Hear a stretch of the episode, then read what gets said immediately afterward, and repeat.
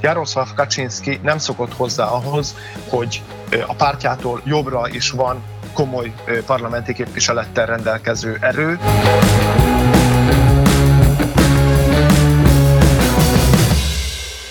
Tisztelettel köszöntöm a hallgatókat. Nagy Csomor András vagyok, és ez itt a Mandiner podcastje. Mai vendégünk Rosonci Kovács Mihály, a Közép-Európai Nézőpont Intézet elemzője, Lengyelország szakértő. Nagy szeretettel köszöntelek itt a műsorban.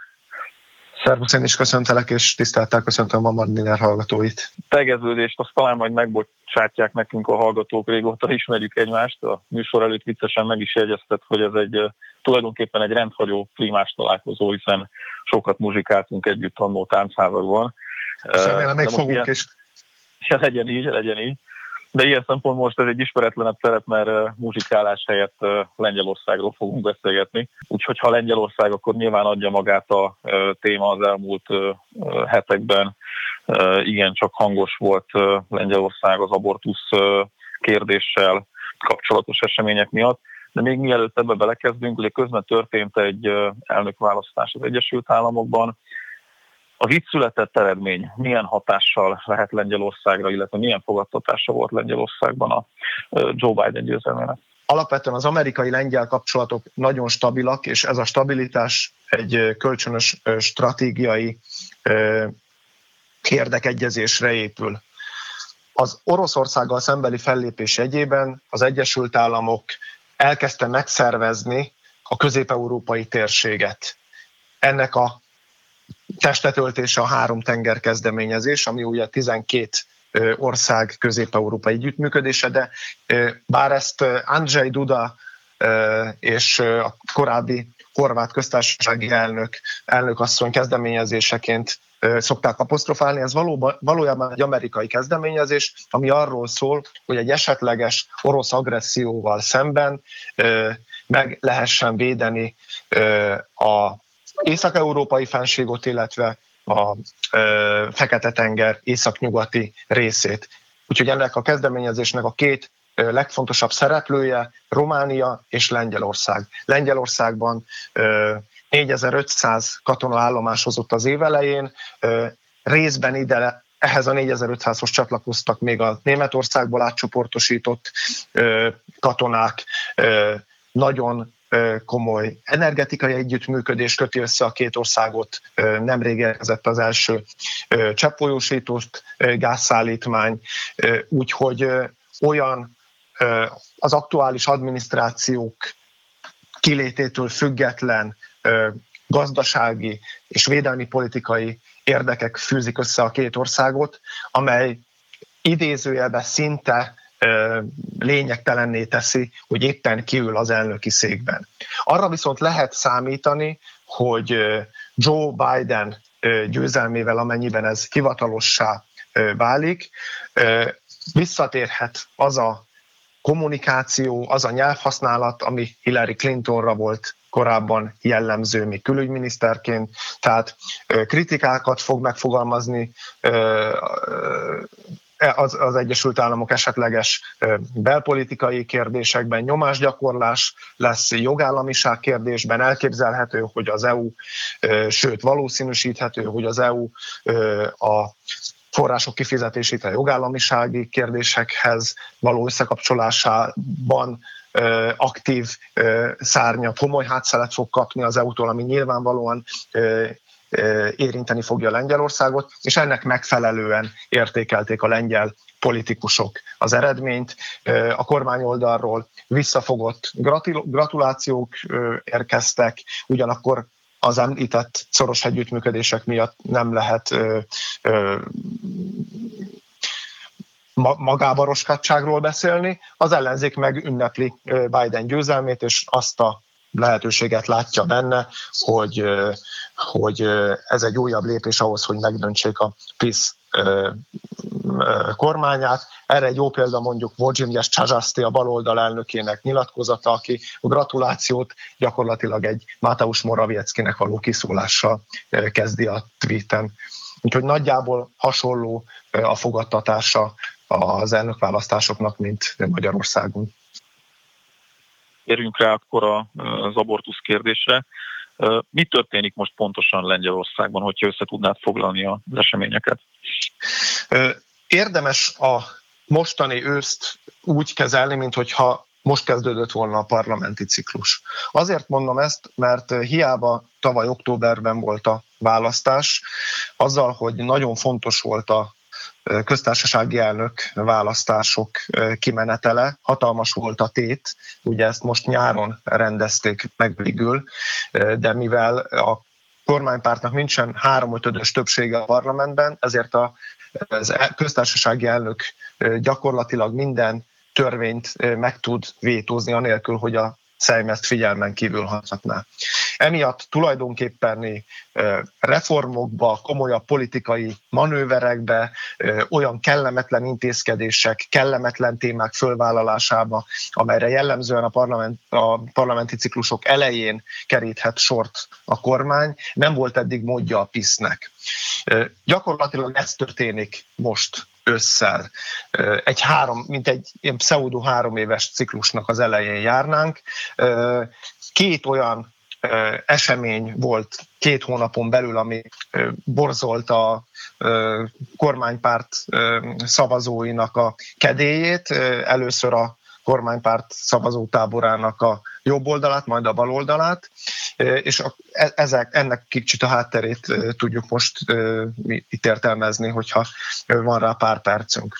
Az első az úgynevezett állatvédelmi törvény volt, ami egy olyan törvénytervezet volt, Jaroszlav Kaczynski szokatlan módon a TikTokon egy, egy digitális macskafej jelenlétében, vagy társaságában jelentette be.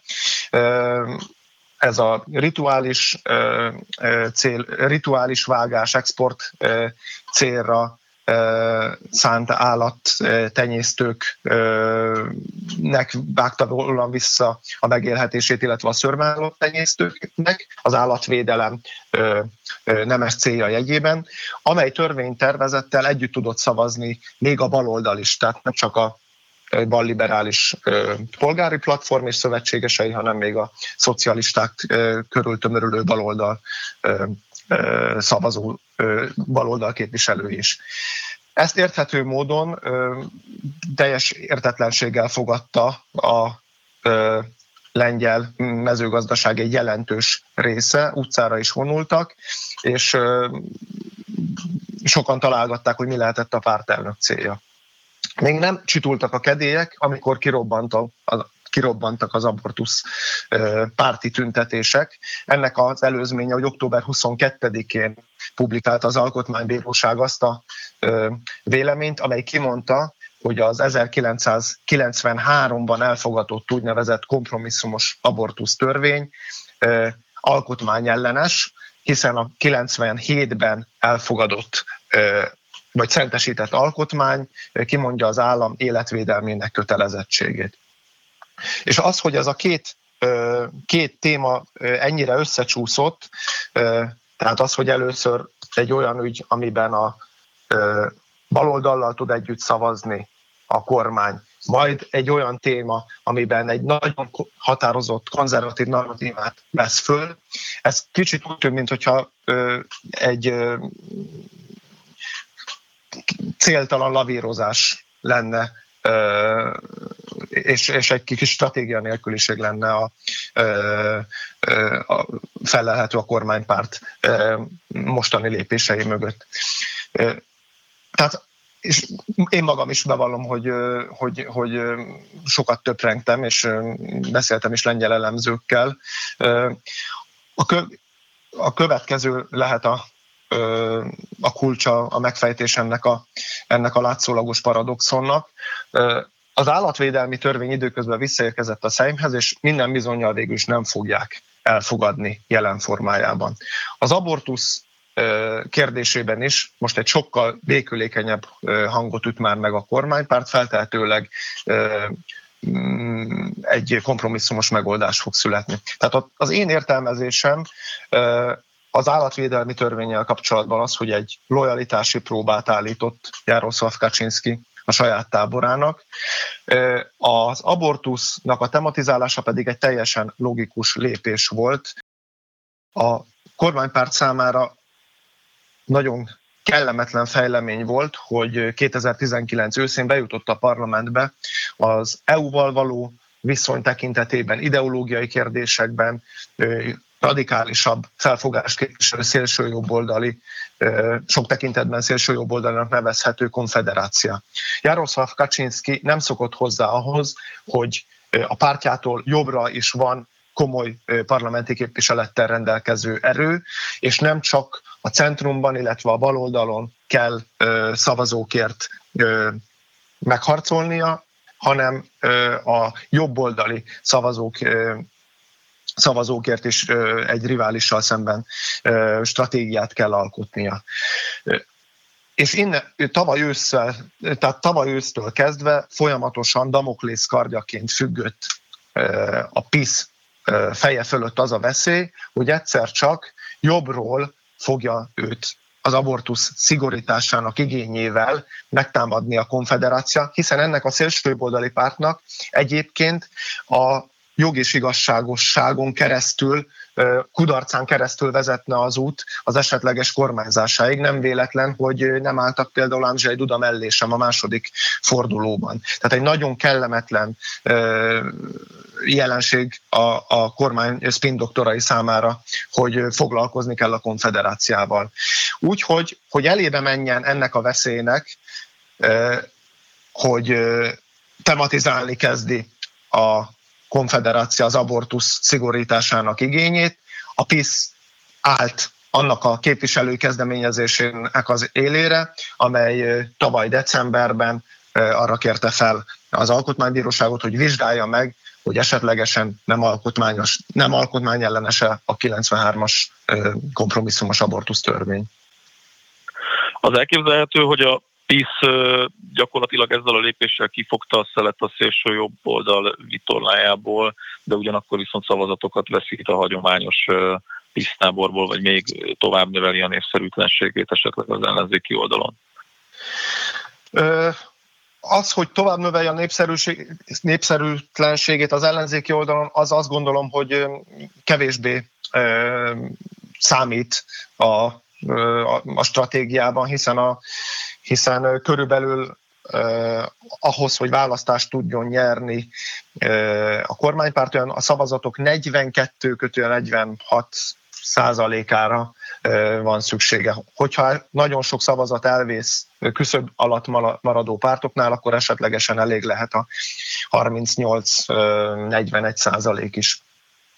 De az valóban valós veszély, hogy esetleg a saját ez, ezen belül a tábor belül, táboron belül a saját mérsékeltebb szavazói között veszít szavazatokat. Most azt látjuk, hogy átmenetileg ez meg is történt, tehát a kormánypártot egyébként rendszeresen fölülmérő CEVOS kutatóintézet is 9%-os vesztességet jelzett egy hónap alatt a kormánypártnak, itt a előbb vázolt egyet balra, egyet kívülről, egyet balra, egyet jobbra nak látszó politika nyomán. Tehát most 31 százalék körül áll a párt, de még egyszer mondom, ezt érdemes olyan górcső alá venni, hogy ez egy úgymond ciklus elejé természetes folyamat. A kérdés az, hogy most, hogy megnyugodni látszanak a kedélyek, a következő fél-egy évben visszakúszik-e a kormánypárt népszerűsége 40% köré. Amennyiben ez így történik, akkor azt lehet mondani, hogy ez egy sikeres lépéssorozat volt, és ahogy azt te is mondtad, valóban arról van szó, hogy sikerült elvenni, vagy hatástalanítani a szélsőjobboldaliak legveszélyesebb fegyverét, legalábbis átmenetileg feltétlenül. Mennyire mélyek a törésvonalak a lengyel társadalomban, hiszen hogyha az elmúlt hetek tüntetés sorozataira nézünk, akkor ha jól olvastam, akkor átlagosan egy 300 ezer ember vett részt a tüntetéseken, ami azért régóta nem fordult elő Lengyelországban. Így van, jegyezzük meg, hogy országos szinten eloszolva, de hogyha csak azt nézzük, hogy Varsóban volt százezres tüntetés, akkor, akkor azt lehet mondani, hogy ez egy érzékelhető társadalmi elégedetlenségnek a testetöltése volt. Rendkívül polarizált most a lengyel társadalom, erre jó példa volt a köztársasági elnök választások, nagyon eldurvult hangneme a második forduló előtt. Korább nem elképzelhető, hogy a Mandiner podcast hallgatói között vannak olyanok, akik például olvasták Igor Jánke lengyel szerzőkönyvét a magyar miniszterelnökről, amely, amelyben csodálkozással írja le, hogy itt 2002-ben Magyarországon micsoda ö, ö, árkok, árok volt a két tábor között, és hogy Lengyelországban elképzelhetetlen azért, hogy ne legyen valamiféle szolidaritásérzés vagy egység, egységérzés a másik táborhoz képest. Hát most nagyon hasonló hangulat uralkodott, akár a tavaly parlamenti választásokon, akár most köztársasági elnök választáson, mint amire mondjuk emlékezhetünk 2002-ben Magyarországról. Ugye, ha a tüntetéseket nézte az ember, különböző tudósításokat vagy videófelvételeket, akkor nem lehetett nem észrevenni, hogy egy abortusz szigorítás elleni tüntetésen rendre felbukkantak az LMBTQ csoportok aktivistái, zászlói. Gyakorlatilag hogy kerültek ők a, a tüntetésre, vagy itt az abortusz téma az gyakorlatilag háttérbe szorult, és egyéb témák kerültek a tüntetés, tüntetés célkeresztjére.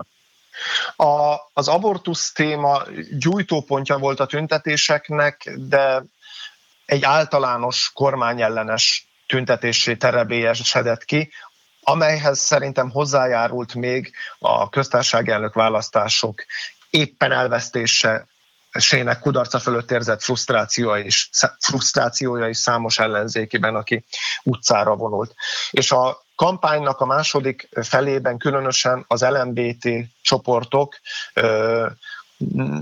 nagyon erősen a középpontjában voltak.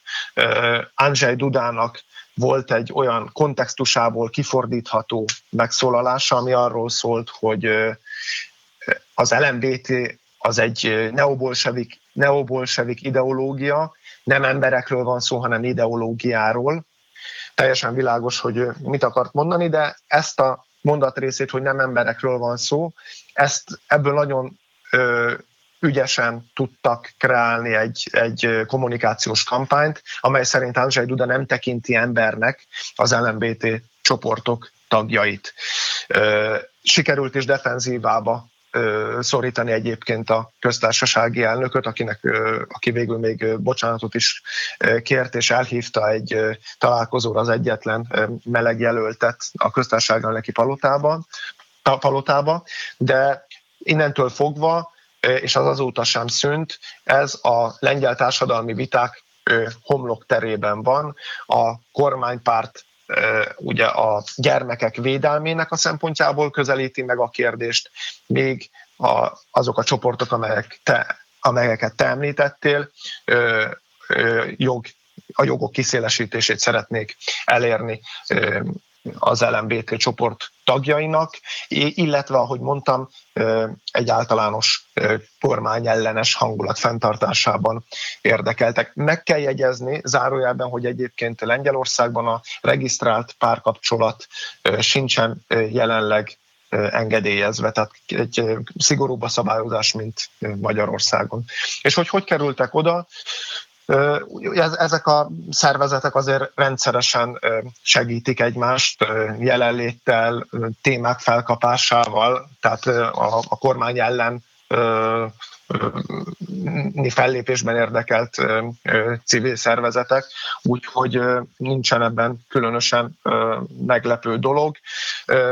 Azt is hozzá kell tenni, hogy azzal együtt, hogy a tüntetések elején valóban egy provokatív, ezek által a civil szervezetek által felhetszelt kisebb csoportok ö, szították az elégedetlenséget, emihez később aztán csatlakoztak ellenzéki polgármesterek, akik szinte bátorították a hivatalnokokat, hogy vegyenek részt a tüntetéseken, ugyanezt megtették különböző egyetemek rektorai a diákság felé, de végül is aztán ez, ez belobbant, ez az elégedetlenség, és valóban egy olyan mértékű tömeg vonult utcára, ami végül is meghátrálásra késztette a kormányt. Jaroszláv Kaczynski most már két hónapja, két, bocsánat, Jaroszláv Kaczynski most már két hete nem szólalt meg a kérdésben, és a sokkal békülékenyebb hangot megütő Andrzej Duda, illetve Mateusz Morawiecki képviseli a kormányoldalt. Ugye Magyarországon is voltak szimpatizásai ennek az alkotmánybírósági döntésnek, a lengyel alkotmánybírósági határozatnak. A magyar alaptörvény is hasonlóan, hasonlóan rendelkezik a kérdésben. Ugye a fogantatás pillanatától védelem illeti meg a, az emberi életet. Elképzelhető az, hogy átszivárog esetleg a Lengyel Alkotmánybíróság határozata a magyar jogalkotásba is, hiszen az alaptörvényben hasonlóan levezethető lenne. Hát ezt engedelmeddel átutálnám a választ a magyar politikában otthonosabban mozgó kollégáknak. Esetleg villancsuk föl mert itt hivatkoztunk rá, tehát hogy mit is tartalmaz ez a törvény, hogy a 93-as ö, abortusz törvény azt mondja ki, hogy három esetben engedélyezett az abortusz, hogyha erőszak ö, eredménye, a magzat megfoganása, hogyha veszélybe kerül az édesanyja ö, egészsége vagy élete, illetve a harmadik, és ugye ez ez a harmadik kitétel került a vita központjába, hogyha a, a magzat súlyos károsodást, ha a magzatnál súlyos károsodást diagnosztizálnak. És végül is erről az utolsó pontról mondta ki az alkotmánybíróság, hogy ahogy te is mondtad, szembe megy az alkotmány azon paragrafusával, amely kimondja az állam életvédelmének kötelezettségét. Ugye az, a, az egyház szerint, a katolikus egyház szerint szabályosan eutanáziáról van szó, akkor, amikor egy életképes, egyébként életképes magzatot halálra ítélünk. De még akkor is, hogyha esetleg ki lehet tudni, és mondjuk csak a, a, az isteni csoda segíthet azon, hogy ne ne halljon meg a, a gyermek a születése után közvetlenül. Ezek a folyamatok, amelyek most Lengyelországban végbe mennek, uniós szinten, a jogállamisági kérdésben milyen eredménnyel zárulhatnak lengyel szempontból? Az uniós források jogállamisági kérdésével való összekapcsolásában nagyon hasonló a lengyel és a magyar álláspont, és nem csak a politikusok vagy a szakértők szintjén, de egy átlagos lengyel híradóban is ezt lehet tudni, hogy a magyar kormány ugyanazt az álláspontot képviseli, mint a lengyelek. El vannak számva arra a lengyelek, hogy megvétózzák azt a megállapodásból fakadó szabályozást, amit előrevetít jelen pillanatban az Európai Parlament és a német elnökség megállapodása. Úgyhogy arra lehet számítani, hogy, hogy itt e tekintetben a magyar-lengyel tandem továbbra is egy nagyon erős szövetségként fog testet ölteni megengedheti magának azt Lengyelország, hogy vétózza, és ilyen szempontból késlelteti a költségvetésnek az elfogadását? Mert rendben van, hogy ez a déli tagállamokat még kellemetlenebb helyzetbe sodorja, de Lengyelország megengedheti ezt magának. Szerintem rátapintottál a, a, a déli, tálam, déli tagállamokkal a kérdés lényegére. Jobban megengedheti magának, mint a déli tagállamok, és arra számítanak Lengyelországban is, hogy, hogy a déli tagállamok csöndben a hangadó magyar-lengyel tandem mellé fognak állni, és ők is azt fogják sietetni, hogy minél hamarabb szülessék meg a megállapodás. legyen ez a végszó. Mihály, nagyon szépen köszönöm, hogy elfogadtad a meghívásunkat, illetve hogy itt voltál. Én is köszönöm. Hallgatóinknak pedig nagyon szépen köszönjük a figyelmet, legközelebb a jövő héten találkozunk. Addig is minden jót kívánok a viszonthallásra.